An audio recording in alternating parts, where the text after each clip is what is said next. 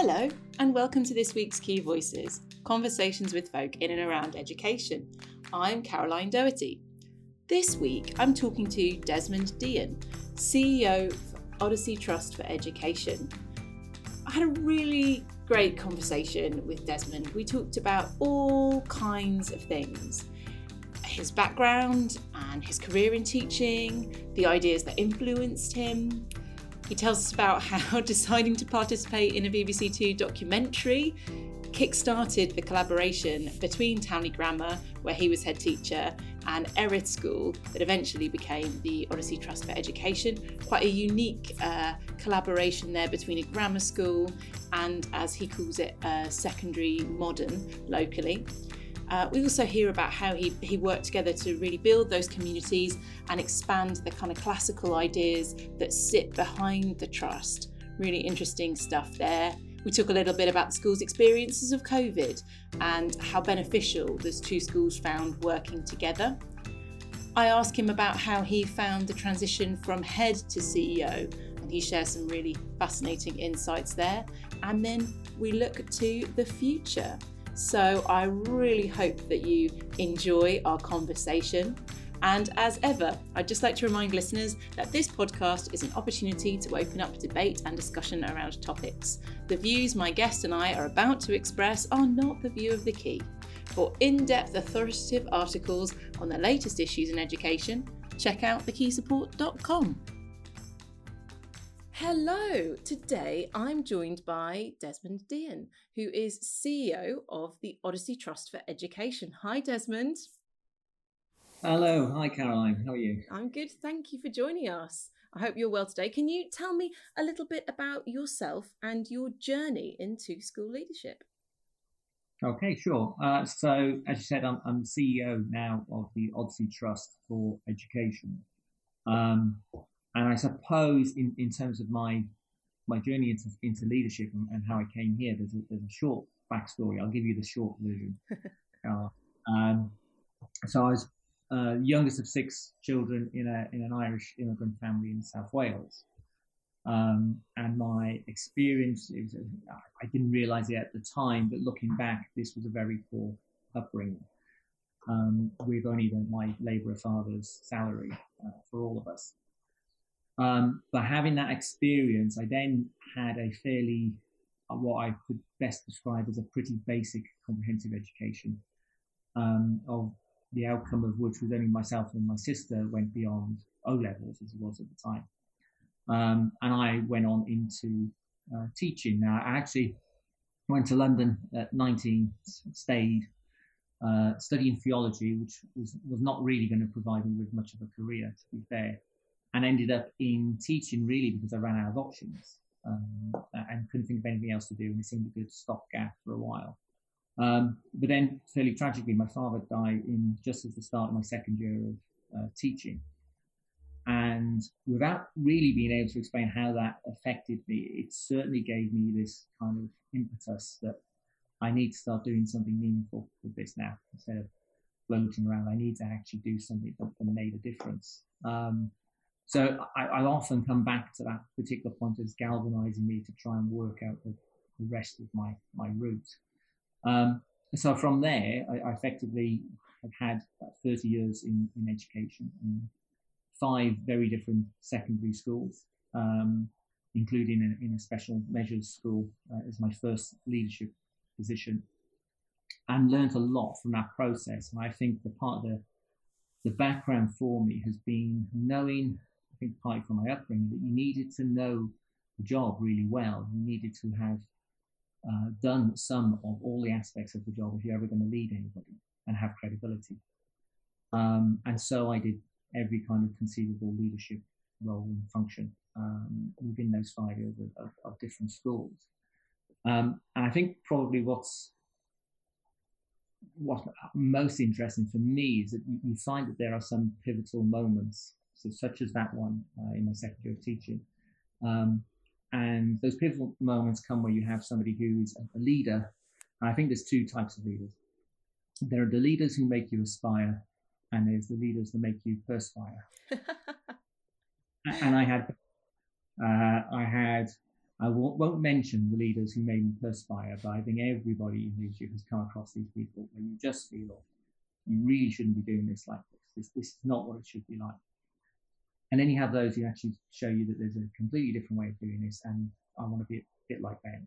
So when I went into a special measures school, it was a big leap for me to go from what was a successful school at the time into a senior leadership position in a school which was in special measures. And in fact, at the time, in fact, at the time of my interview, it was named one of the 18 worst schools in the country.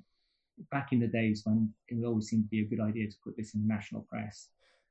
Um, so the head teacher, Richard Hartnett at the time, uh, interrupted my interview to say, look, you might not want to continue. I've just been called by the press to say this is going out today. You might, to, you might want to not go ahead. And I thought that was the decision, pivotal moment to say, well, actually, no, I, I do want to go ahead. This, this is where I need to be. Um, and he, he continued to be a, a brilliant mentor and, and, role model for me uh, while I was there. And the next sort of key pivotal head was the head teacher, Sue Rowell, who gave me my first position as a deputy head in a grammar school, having done all the comprehensive sector up to then. Um, and giving me, taking a real chance because I was the only non grammar candidate. Um, and I found out that was pretty commonplace. Um, to give a chance on somebody who had no experience in grammar schools whatsoever and certainly didn't have that background uh, to see actually what impact they had and give me quite a bit of autonomy um, to develop my, my philosophy of education in that. Um, and so they, they were two really key pivotal moments in getting me into leadership in a very practical sense. And I think probably the most one that affected my, my, my soul or perspective about leadership was um, Sir Ken Robinson. Uh, I had the opportunity before before he passed to have met Ken and to, to be able to tell him that actually it was who was listening to him and, and reading his works that actually inspired me to be the type of head teacher I wanted to become at that time, which was which was somebody that was creative. Up until that point, there wasn't really a lot about the creativity of education. Um, there wasn't a sense that that's the type of person you could be, and I wanted to be creative. Um, and through Sir Ken, it became apparent that you could be that as well. Could, education could be a creative enterprise. And I think he probably had the biggest influence at that point in terms of the style of head I wanted to be, and probably style of leader I still want to be and, and still aspire to be. Uh, and that brought me into my first headship. And then actually from, from that point, the first headship was 10 years with head of Townley Grammar School, and then deciding the next step will have to be to form a trust. What more can we do with this? Uh, and where can we take it further? And I think that's always been our sense of the, the scanning the horizon. What's just over the horizon? Uh, and that's how I brought me to, to where I am now, I think. Fantastic. I'm I'm interested um, to hear some some examples from your from your ten years um, in headship, perhaps of of that kind of creativity that you mentioned there. If there are any you can share. Yeah, well, it's it's interesting. I think there's there's lots of different ways of uh, explicit creative uh, activities. I think one of the things that's always guided me is that the some of the best ideas don't come from within education. In fact, uh, it's quite woeful that, that, very often education isn't terribly creative um, and tends to just be a, a, a ping pong between one point of view and another without anybody looking at a new solution. Uh, so either harking back to something that was in the past or looking to something that actually is going to change something that we already do without actually rethinking. Um, so it's very often I've, I've sought outside of that to, to other writers beyond uh, education to try and bring some of their ideas into the way we work, like Malcolm Gladwell, etc. Um, but I think in terms of what we did in in the school itself, one of one of the things we felt was going to be really uh, a creative way of working was, was to change a little bit about how we viewed um, the curriculum itself. And this has now come into the into trust too. So we we look really at and, and influencing by the by the classics to first of all putting out we've got a house system, which is not terribly revolutionary. Uh, but in a girls' selective school, we chose um, Greek goddesses as our um, and wanted up the girls to actually really very much see themselves as, as powerful individuals um, and as dynamic, and, and that um, they had a power not only to to influence their own lives but everybody else's, and almost a, a social conscience and, and, obligation to do so. And the Greek goddesses were a good vehicle for that. Not always the best role models, I have to say. yeah, it's um, a bad behaviour. um, but it just needs a, a, more creative and imaginative way of doing it. We and also spent a great deal of time doing video work on uh, what the school did. And so actually, I can give a speech and we can produce a prospectus, but putting a one or one and a half minute um, video together actually conveyed an awful lot of what we did. And, and key themes about social responsibility, uh, character, which was a core part of the work we did. Um, and then also in terms of that wider education, I think that's where it got most interesting that what happens beyond the normal classroom. So we began the concept of ambit, which again, from the original origin of the word ambition. So lots of grammar schools uh, and other aspirational schools will talk about ambition, and ambition get, very much gets seen as a climbing up a ladder uh, and professional success. Whereas the origin of the word ambition is ambit, which means wingspan, and it's about breadth. Um, and we very much made that a, a, core pillar of the work that we did. That what our students, we needed our students to have was breadth, a life-wide experience, not just a lifelong experience. Uh, and that means opening up opportunities to them that they might not have otherwise seen or experienced and challenged. Um, so we had we had students, we had an Olympic weightlifter amongst the girls, female Olympic weightlifter who competed. Sorry, that was my calendar going. Can you go back? Close it down. Sorry, that was far too loud. Um, could you go back to say we've got an Olympic weightlifter? Yes. So, uh, as an example of, of stretching the boundaries and, and thinking wider, um, one of our students um, became an Olympic weightlifter, competed in the 2012 Olympics. Fantastic. Um, at the same time, there are a number of our students were also in the opening ceremony of the Olympics um, with the um, with the orchestra. Um, and that idea that within the same context you can have your, your weightlifter and your your orchestra from the same school um, for what is just one school in the country, which is a sense of that ambit, that spread of experiences. We have um, trips, international exchanges, and programs that, that we put in place, which which had to be different and broader and wider. Um, so, including sort of rocket making projects with Moscow State University. Um, the students would take to Silicon Valley every year uh, for computing trips and actually took part in, in projects with Google and Facebook uh, wow. apps. And we have quite a few female computer scientists as a result of, of that program. Um, and this is coming from an origin where actually I think frequently, particularly in girls' secondary school and particularly in ours, um, the sense was that they, they needed to go into medicine or, or maybe law or maybe engineering, uh, but it, it was increasingly narrow and broadening that out to say actually there's a whole wealth of things from, from Olympic weightlifting to uh, acting, uh, computer science, um, and that it was endless. And that actually has, has run through the work we've done as a trust as well. That, that it's about that widening the wingspan, the ambit on it. And that came from a, from a creative dialogue, I think, about um, what ambition really meant uh, and, and, the origins of it. So that, that originated in, in, just digging back into the classics um, and, and seeing, well, actually, this is what education is really about. And I think another aspect of that was the um, Trivium 21C. So uh, Martin Robinson's work, um, who has been a, a, great friend and supporter, and been influenced by his work to, to implement a Trivium curriculum into, into the grammar school and now into uh, the secondary modern that we've, we've taken on in the trust as well. Uh, and we actually have a 21C curriculum uh, embedded in both, which is that, that wider breadth. It's also the recognition that um, students begin as novices and they have to learn first before they start to be critical and to understand. Um, and you have to sort of do this in a staged process. Um, and so we've built that very much into our, into our curriculum. And, and, these aren't ideas that are in any one particular format, they're a collection of them that come together and, and synthesize in, into what we want to do. Uh, there is no sort of set manual, and it's certainly not set in following a particular path in terms of curriculum uh, that's already there. Um, they're greatly influenced by individuals, but it takes a bit of creative thinking um, and creative teams that, to be able to build that into something that is relatively unique um, and has a, an element of risk to it because you do something that's new, that's not tried and tested.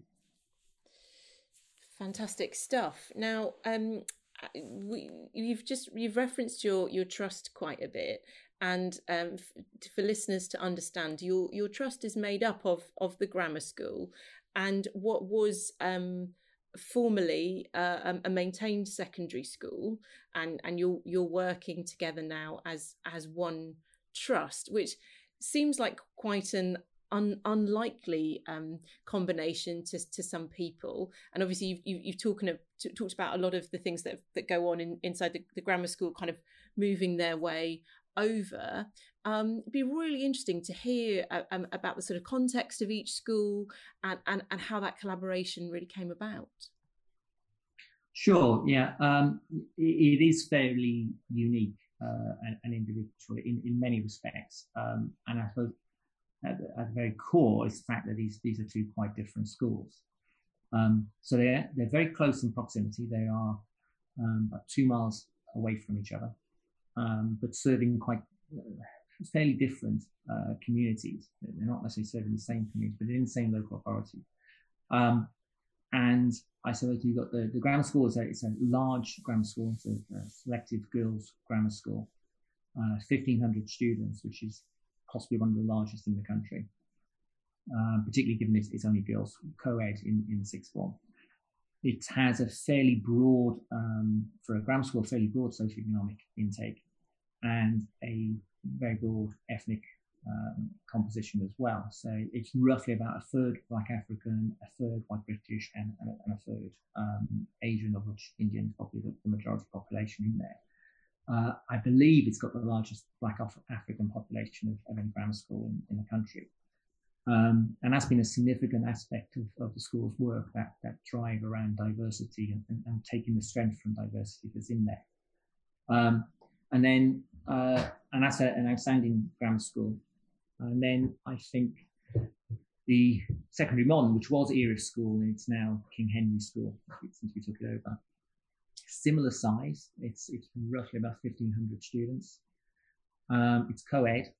It has a high uh, level of disadvantage and a high SEN intake within that.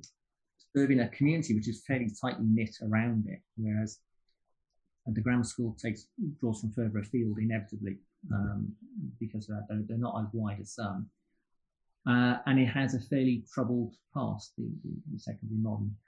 I term it a secondary modern because I, I, acknowledge that I think you know, any selective authority, a comprehensive school uh, in close proximity to selective schools is affected by that by that dynamic. And I think there's, there's respect due to schools in those circumstances to, to, to categorise the secondary ones as, as different comprehensives. That's up to everybody concerned to make that decision. Um, but it has had a fairly checkered and, and troubled past. Um, it's yeah, had, a, had, a, series of sort of probably not the best leadership over time, um, and, and, some decisions that didn't really work very well for it, um, and really had lost its way, I think, quite quite significantly. And there was no real support for it. Um, it, it was being left to, to, flounder, I think, within that, and, and, previous attempts to do so had, had failed. So it was an odd um, combination, and the origin is even odder then of, of how the trust came about because uh, as the head of the grammar school at the time, having going to my sort of 10th year of that, uh, had begun with the governors to work on, well, what do we do next? Um, it's, it's, a, it's, a, big school, we're not just going to expand. There are things we want to be able to achieve, and we can't always achieve those on our own, one of which was social mobility. So, as much work as we had done in social mobility and had been uh, relatively successful with it, we were never going to really increase the numbers coming into the school in any, in any significant way. Um, and we could do more and continue to do more, and it has actually gone up um, over time as well, and it continues to do so. But there were so many students who were capable who didn't get into grammar school, because it, in the end there's a selective test and some will get in that, some won't. And sometimes that their likelihood of doing that is, is set well before they sit that test by the experience they've held uh, and their primary education and, and how that's been affected and their, their, their backgrounds that maybe have just not given them sufficient advantage to be able to make the most of that. So we knew that those students were there. We knew they were in, they were there locally, and we couldn't access them. We couldn't access them in the primaries, uh, only to a limited extent. Uh, we couldn't influence that.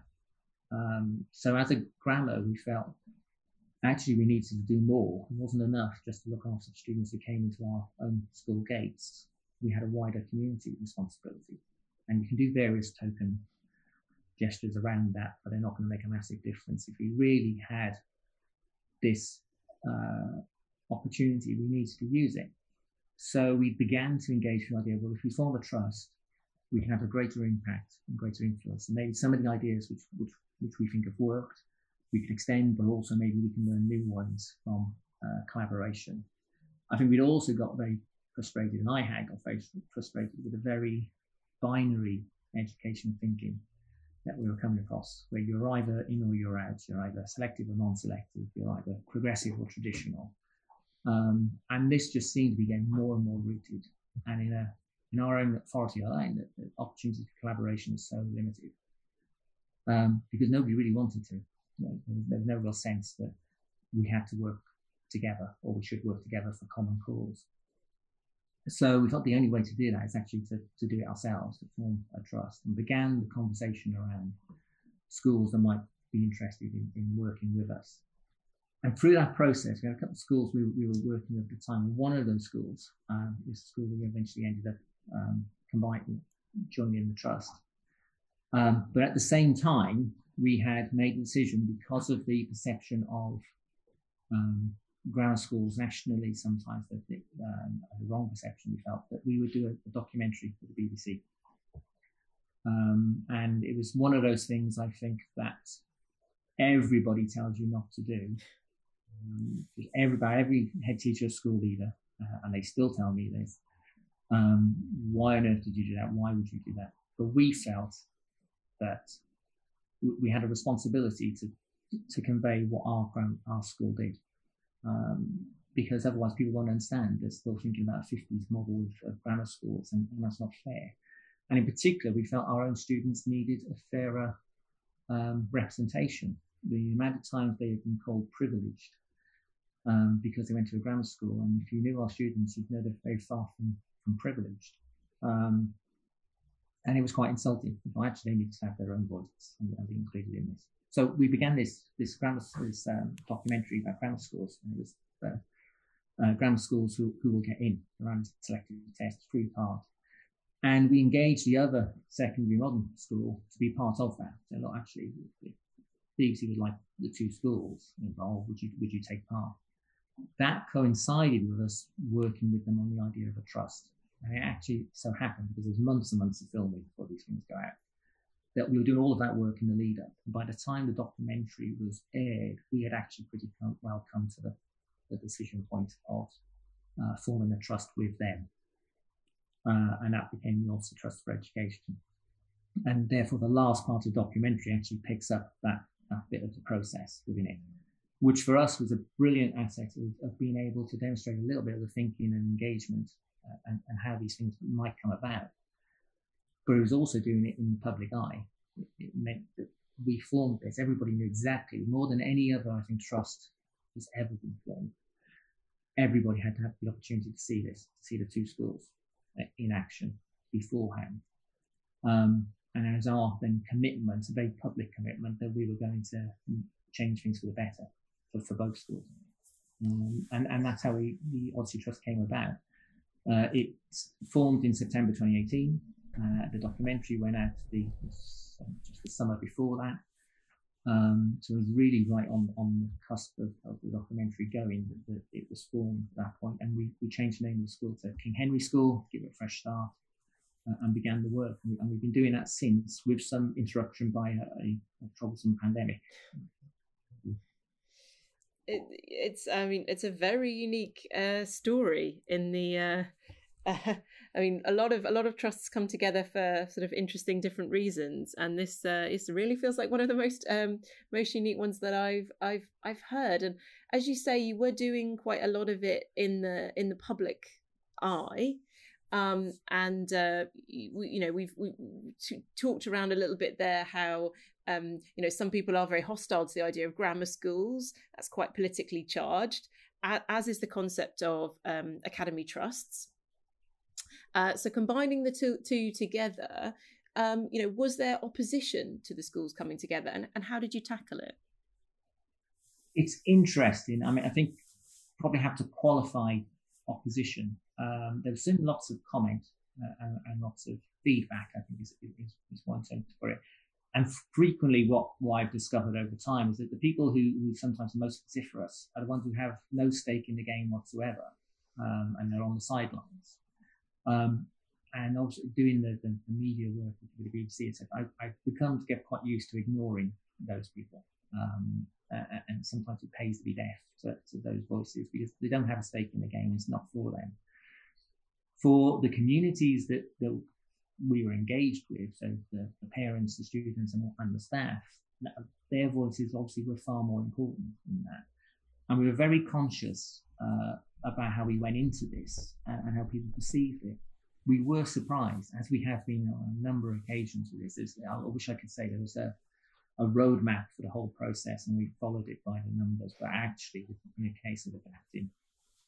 And I was fully expecting a lot more opposition um, to the grammar school taking over the, the, the, secondary model, particularly because sometimes that was portrayed publicly as being the grammar school teaching the secondary model how to how to do things.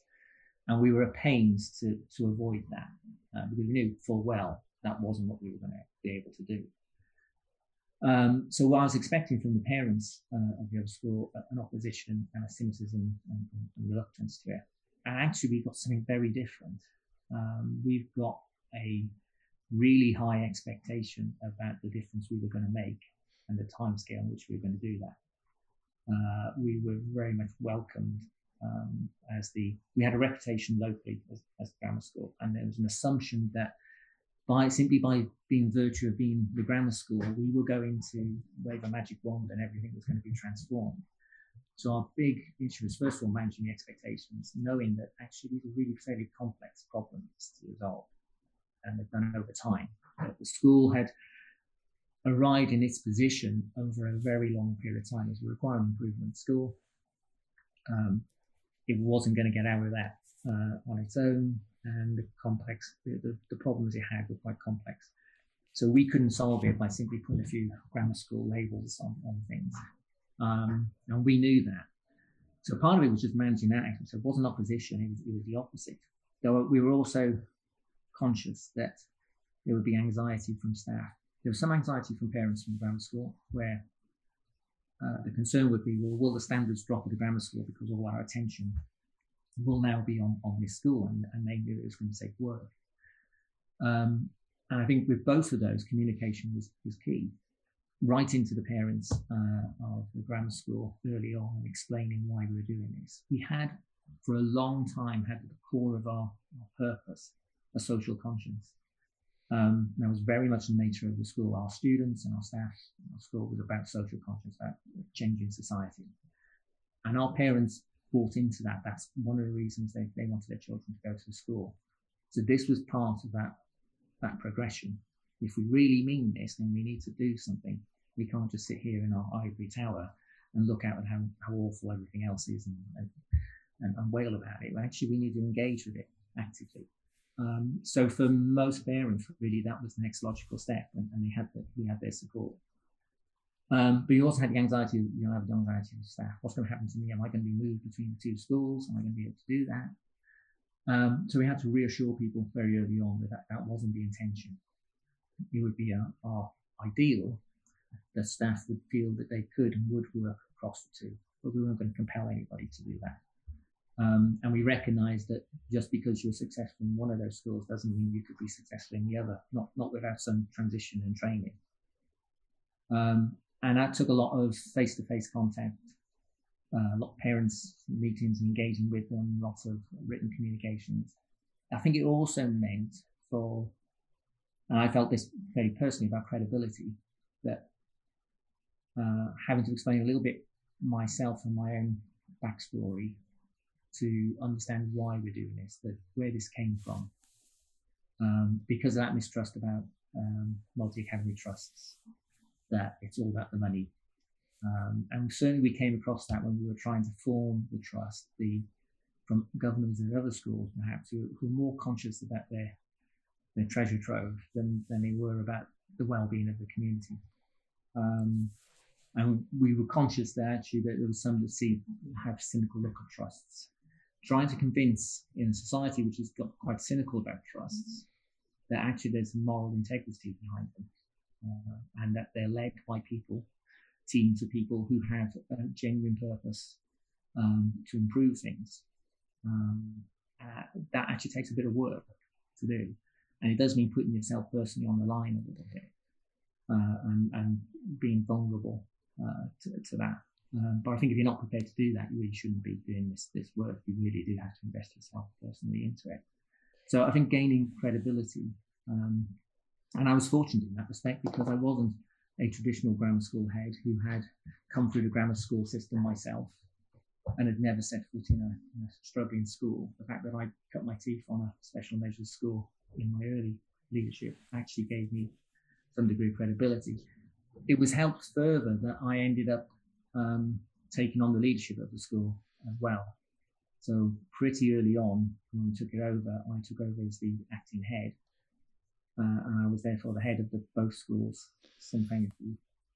Uh, but that didn't mean I was walking the corridor um, and engaging students and parents and understanding. I think the key thing before you can understand, or before you can be understood, you have to understand.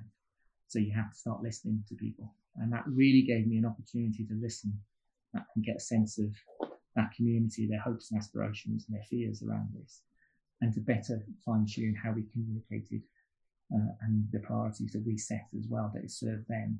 Um, and I think that was a lesson I learned there far better than I did in, in any other context previously.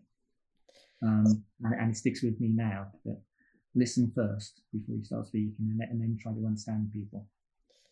Yeah, very, very true. And um, I'm interested because obviously during during that sort of courting process, it's often um, for the trust to articulate their kind of education vision and the the concept behind it, or in some situations where it's a more kind of collaborative uh, process that that might be something that's kind of iterated between the schools themselves. Could you could you tell me a little bit about the kind of concept that that sits behind Odyssey and, and how that came into being?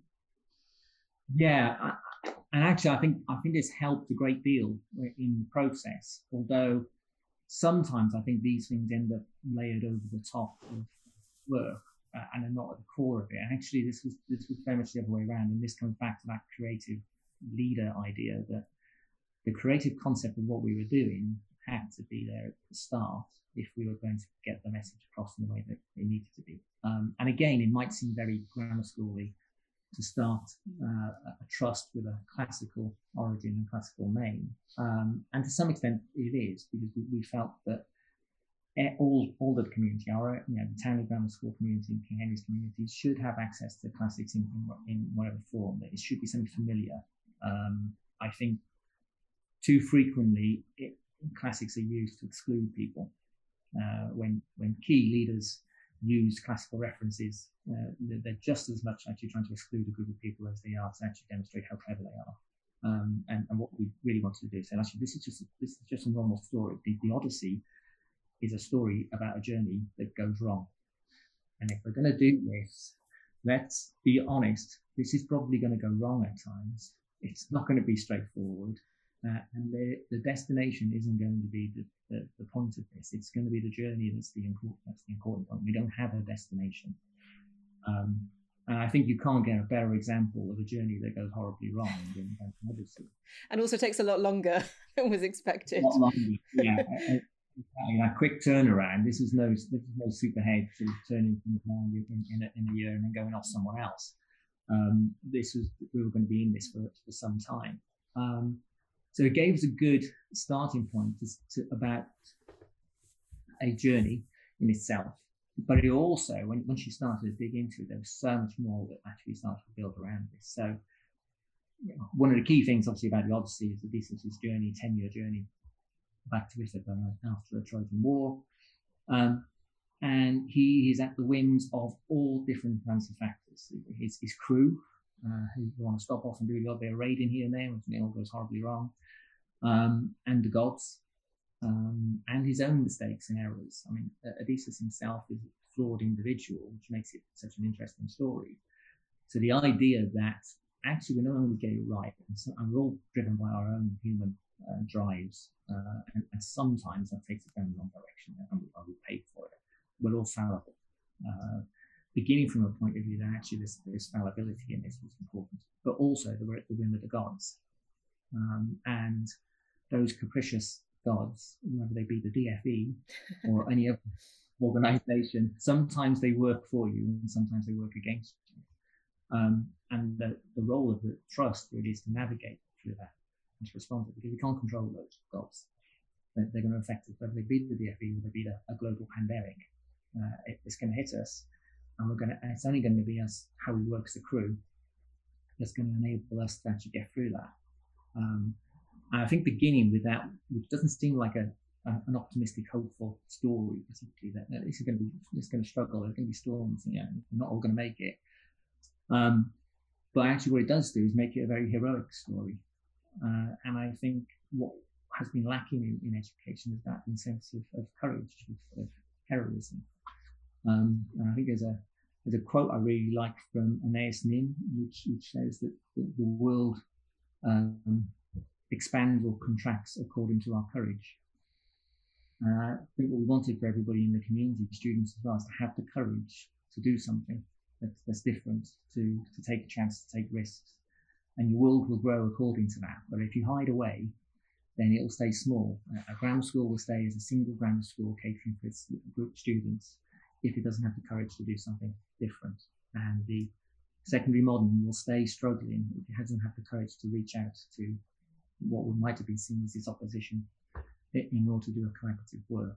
Uh, and, and, that courage has underpinned how we've we've operated as a trust to make courageous decisions, which will sometimes go wrong, um, but will have the interests of our community at heart of that.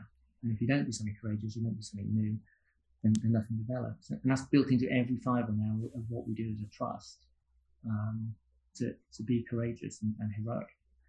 Just as every individual in the trust has their own hero story and their own hero, hero's journey to, to undertake um, so do we as a trust as a whole. Um, and it seemed to just be far more meaningful and far more in tune with our character to have that kind of uh, story. And, and it's, it's built into some, some uh, great ideas about how we structured things. So um, we have a um, we have this concept of ship sail compass. Uh, so we divide up what we do in these three parts. In any voyage, you need a ship, you need sails, and you need a compass. So the ship is our structures, and our systems, and a lot of our time has been built around that. Um, what sort of structures and systems? How do we operate? And recognizing how important that is. It's not just an add-on. Uh, having central services is not just a nice thing to have as a trust, and it's not just about economies of scale. Actually, you need these things to function well so that you can do the things you want to do, just as you need a ship to get anywhere. The sail is our innovation uh, the idea of sort of wings sort of inspiring us. It's the innovations that we have, the, the things that drive us forward, the new ideas, the concepts, the pedagogy. Um, this is the thing that makes us progress. But like with any other sailing, if you have too much sail, then you capsize. Um, so sometimes you've got to trim it. Disciplined innovation. Sometimes you, you do things. Sometimes you think, actually, we're not going to do this now because that's just going to take tip us over. It's going to be too much. Um, and then the compass, as very often is used, is the values. Um, values that underpin us. And we have to keep checking that compass because if you go just one degree off over time, that's a significant difference in terms of where you're heading. So we have to constantly check our compass. Is this in tune with our values? Would this be in tune with our us? Because if we don't check that, we find ourselves six months or a year down the line, and actually we're not doing what we said we were going to do and our board of trustees really they hold that compass. Mm-hmm. Uh, check us on a, on a regular basis that we're, we're, still in line with our values. So we found that being creative in, in the sense of the trust has actually allowed us to, to explain it and illustrate it um, in ways that are a lot less dry than some standard applications and, and uh, structures that you may have in, in some organizations. Yeah it's an incredibly um, beautiful and poetic uh, way of, of thinking about it. And uh, you mentioned there some of the things that we you know have have less control over global pandemic uh, being one. And i guess i'm i'm kind of interested to know we've, we've seen quite a bit of stuff in the press about how um, sort of independent and selective schools have supported young people remotely versus um, you know more comprehensive offerings. Um, what, what has been your experience of of kind of um, the partial closure period or, or or the situation that you might be in now across each each setting? What's been the same and what's been different? Well i mean it's remarkable but probably for us not altogether surprising that, that there's been very little difference between the two. Um, you're still tackling the same issue. And yes, I think regardless, what, where, the, where the difference is, is in terms of, of disadvantage and advantage, more advantage. Families have more opportunities to engage with virtual learning more than others, but they're spread across the board. They're not mm. just in school and, and not in everyone. They're actually in both. There are advantaged families in, in, in King Henry School and there are disadvantaged families at, at, at Sandy Grammar. Um, and they have the same you know, same issues, the same experiences. They sometimes might be uh, might come across differently. So I think particularly in, in Sandy Grammar, we've, we've had quite a few uh, parents who are working vocational professions like National Health Service, and um, therefore they're terribly high income, but also they're um, they're quite stretched during this time of pandemic because they're working in the public sector uh, frequently, and therefore they're, they're, the ones actually still working. But also they are a lot of who are working at home. That access, we realise very quickly, as so many schools did, it's not about do they have internet access at home; it's how many people are using it at any one point. Not everybody working at home, and some of them are families are, are large families. Then actually, how do they all manage to cater for that? Not everybody's walking around with an individual laptop on their, their separate internet connection, for instance. Um, so realizing that that was was actually true across the board. Um, what was clearly different in terms of its scale. So the number of disadvantaged students, the number of at-risk students at, at, at the second modern school was obviously a lot higher. Um, and therefore, uh, there was an early concern about their welfare and well-being by, by not being in school uh, and how we engage and contact with them. Um, what we found was, was very similar the pressures on staff were very similar. The, the numbers are who were either infected or having to isolate become very similar. They're almost identical at the moment. Mm. You know, they're, they're, two different communities. Inevitably, it's been the uh, older students who have uh, demonstrated symptoms of infected isolating first, because probably during their social time they have mixed more mm. than younger students. And you're you're in in Kent, aren't you? So infection rates are quite high. It's it's uh we're it's a London borough basically, but it's yeah. on the board. Uh, so technically we're London. Um, yeah. yeah, we are. The keeps Kent referred to in no man's land in between, I think.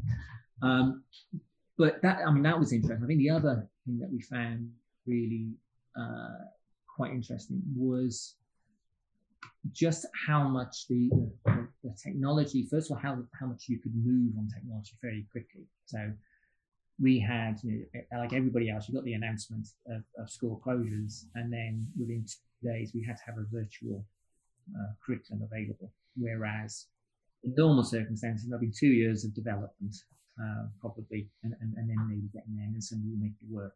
Making it work is not the problem. Making it sustainable is, is the problem. Uh, and now, this far in, this is where the cracks begin to show because not only have we got students out, we have significant numbers of staff out because either they they, they tested positive or they're in contact with somebody who has, uh, being told to isolate. Um, and without teachers, you, you don't have the school. It doesn't matter what happens with everybody else.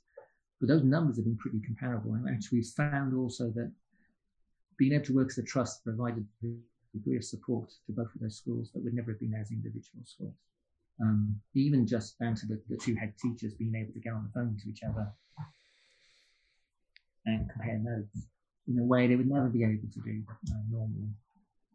Um, but also having the trust central teams being able to support uh, where necessary in terms of uh, guidance and support, um, or again, just that collaborative working and problem solving, and the reassurance that it's, it's okay. It's not just here, it's yeah. somewhere else. Similar problem, we, we, we, can tackle it together. Uh, we can compare, you can have a, a, an ear that will listen to what, what the issues are and some advice and guidance. I think this is one of those things that will really demonstrate the value of trusts over single academies.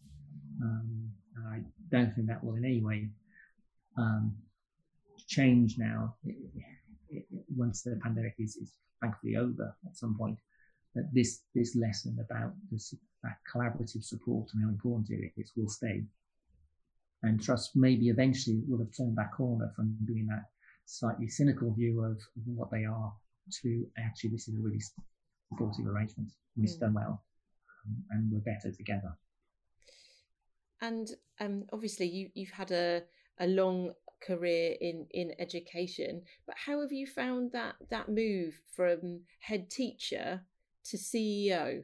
And and you know, often for a lot of people, it's not something that they've seen unless they've worked in a trust themselves so they don't necessarily have a model for it. How how have you how have you found kind of growing into that?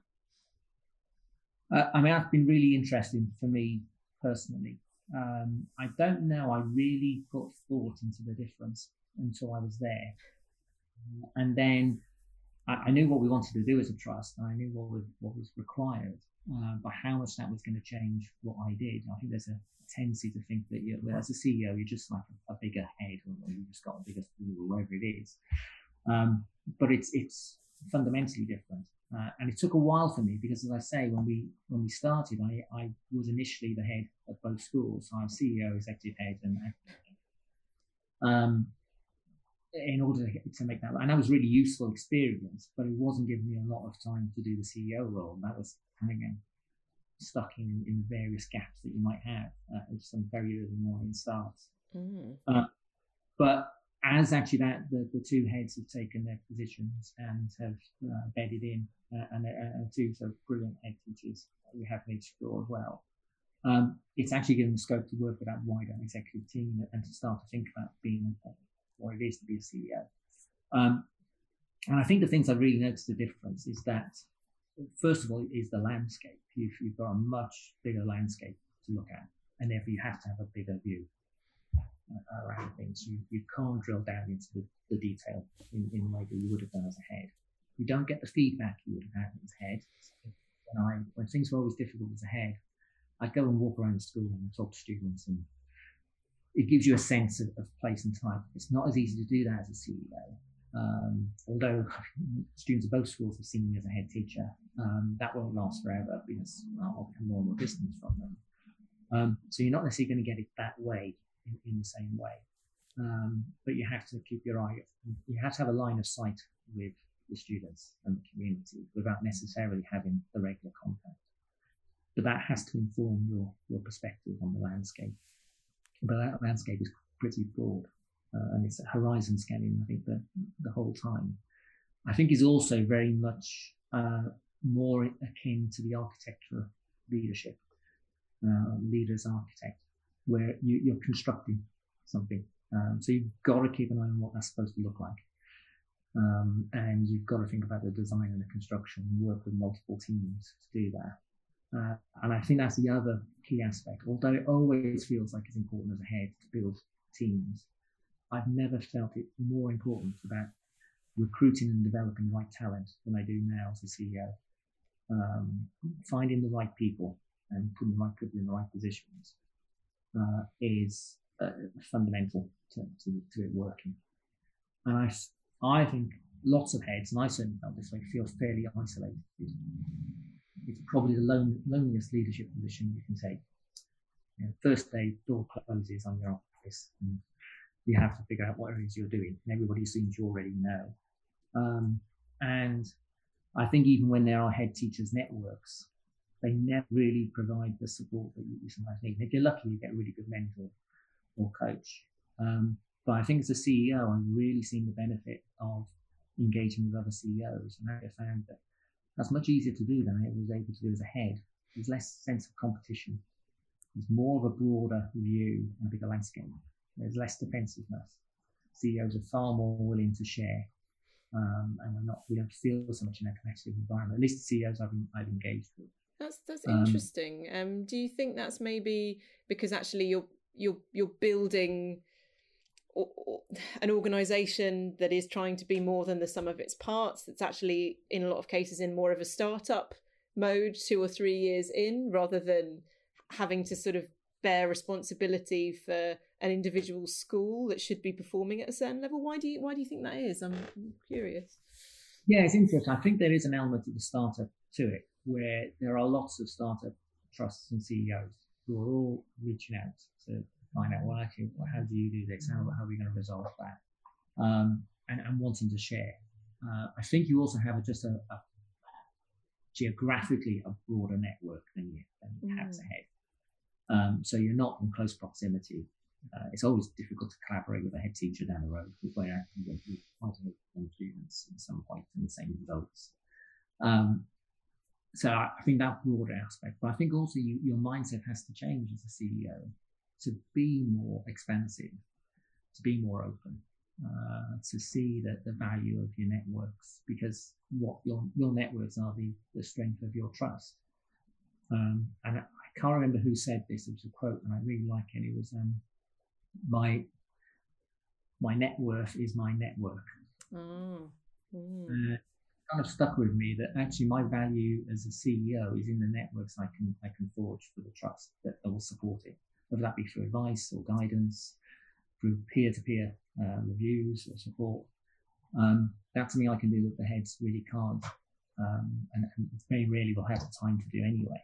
Um, so engaging openly with um, other CEOs is a is a key part, not just CEOs of our organisation, and not just within education either.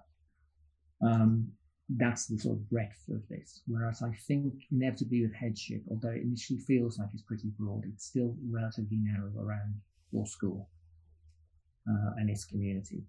Um, and that's right, I think, for the head. That is your primary concern. I think you have to expand beyond that and be a lot more open. And I think I've become a lot more open than I was in the head um, and a lot more willing to try to understand uh, others and their contexts and learn from them um, than perhaps as a head I was. I think as a head, you, you maybe are more inclined to want to be understood more than to understand um, because you're having to get something across, you're having to get a message across and deal with the day to day. I think as a CEO, you can take the step back and, and start to learn from others more. Um, and that's what's made it actually really exciting. It, despite all different roles I've done, being CEO has been the most exciting uh, opportunity I've I've ever had uh, so far. Um, so, and it's fairly open because I think a lot of people are still learning how to do this. Definitely, those are really fascinating insights. Thank you for sharing. And and finally, what are your plans for the the future of the trust? Well, I think we we've spent the first couple of years with the interruption of a, of a global pandemic um, building the trust and structures. And, and although we still have work to do within that, um, we have some elements that we've we've put in place, and we want to see how those uh, expand and the impact. I think it's still for us, it's, it's almost creating the proof of concept that this type of trust, working in this way, creating in this way, can work really effectively. It's not going to be for everybody, um, and it's, it's, it's not going to be universal, and, and this is not necessarily going to be the model for large trusts uh, across Britain. But actually, there is room for this. Um, so I think part of our the, the, next few years is actually getting that proof of concept shared more widely, whether it's simply that other heads or governors um, or trustees see that this is a model that actually might be quite useful to them uh, and do something similar, or even that they, they choose to do it with us. Um, there actually there's there's a concept of a, of a, a multi-academy trust or trust in here that serves a number of different purposes and, and resolves a number of other issues uh, that are currently there in education. One of which I mentioned earlier is that binary thinking uh, and that sort of reluctance to collab- meaningful collaboration. Um, so I think what we want to do is, is, is get the message out um, to share it more and also learn a little bit more from, from others as well in the process. Certainly to serve our communities far better. Uh, it's our goal to do so, but we've we've got a way still to go. Uh, we're understanding our communities better and we know them. And I think particularly post-pandemic, the need for an organisation like ours, which is at the moment we're two very large secondaries in the same local authority, uh, fairly close to each other, that the opportunity for us to have a real impact on our local community um, uh, positively uh, is there for us to realise. So we have, for instance, um, we've established now uh, the, the, Odyssey Six, where we actually we're, we're, bringing elements of the two six forms together. Um, mm. So the opportunities just expand by virtue of, of, the trust. So we have a you know, the range from vocational qualifications to academic A levels available for some students, teaching rather than having to make sometimes very difficult choices between you know, having to leave a school to go somewhere else to pursue it because no one school now is able to offer that breadth of post 16 qualifications. Um, we have a, uh, a sports academy uh, within the trust as well, which is open so, um, with um, uh, football and, and, basketball in there is key, making that available to a wider breadth. Because very often schools sometimes become one trick ponies. Mm. Grammar school, and that way you're it's an academic route. If I hark back to our Olympic weightlifter, that wasn't that wasn't going to be her her future, even though she studied A levels with us. Um, having them to have that opportunities, which sometimes the grammar school can't do because you can't do everything, particularly with constrained circumstances. So that Odyssey six provision um, and shown actually combined, we, we, mm. we give our, our choice and the other element we, we put in, which we're keen to see develop, is, a, is the, an arts and culture uh, pillar. So we have a director of arts and culture across the trust whose, role is to promote the performing visual arts and the, the, the culture curriculum. Uh, and again, that's one of the things which sometimes is the first one to go. You'll notice in grammar schools that the arts are always protected, even though it can be quite costly to do so. Um, but they'll be there. But very often in comprehensive and secondary models, particularly when they're struggling, they're some of the first things to go. They can't resource it. Um, it doesn't get the status it should do. I think there are exceptions to that. But we wanted to make sure that that was at the heart. If any young person from any background comes from our trust, they get access to a rich and full performing visual arts curriculum as well. Um, and it's not just for some students. So seeing how that develops and becomes a core, particularly when it's so difficult to sustain that. Um, and, and, it's again one of those things where you can only really do this through collaboration. Mm. You can't do this on your own. You have to work with other organizations. You have to work across trust to, to make it workable. So seeing some of those things um, start to uh, bring some fruition um, to some of our, our, people in our community uh, and the outcomes from that, I think that's the next few years that we're looking forward to. Fantastic. And any final words for our listeners in closing? Yeah, I think probably I, I would come back to that, that concept of, of the the heroic. I think if we could have a more of a sense of, of the heroism of, of education, um, we spend a lot of time, I think, discussing the, the, trials and tribulations of education and problems that are there. But it is truly an heroic journey. And I know that the term hero gets bandied around quite frequently, um, for, particularly in the public sector, and, and well deserved in, in, in, many, many cases. Actually, the idea that we're, we're, all have to be a bit courageous, I think now more so than ever. We have to find that courage to, to try things new um, and to do things differently, rather than, I think, the tendency has been sometimes to try and pull pull the difference down and, and, and prevent it um, if it doesn't fit into a particular model. I think key for leaders here also, and I'm sure many leaders already recognise, is that these solutions, these answers aren't going to come from government, any government. They're not going to come from the Department for Education. They're going to come from us. um, will create the education uh, for the future um, on the ground in our in our trusts and with our communities. It won't become through some legislation or some individual minister. Uh, and the sooner we realise not to wait for the, the gods to, to, lay out the path for us, actually, the, the better off I think we'll be. Well, what a what a powerful note to end on, and and uh, yeah, thinking thinking of all those education heroes out there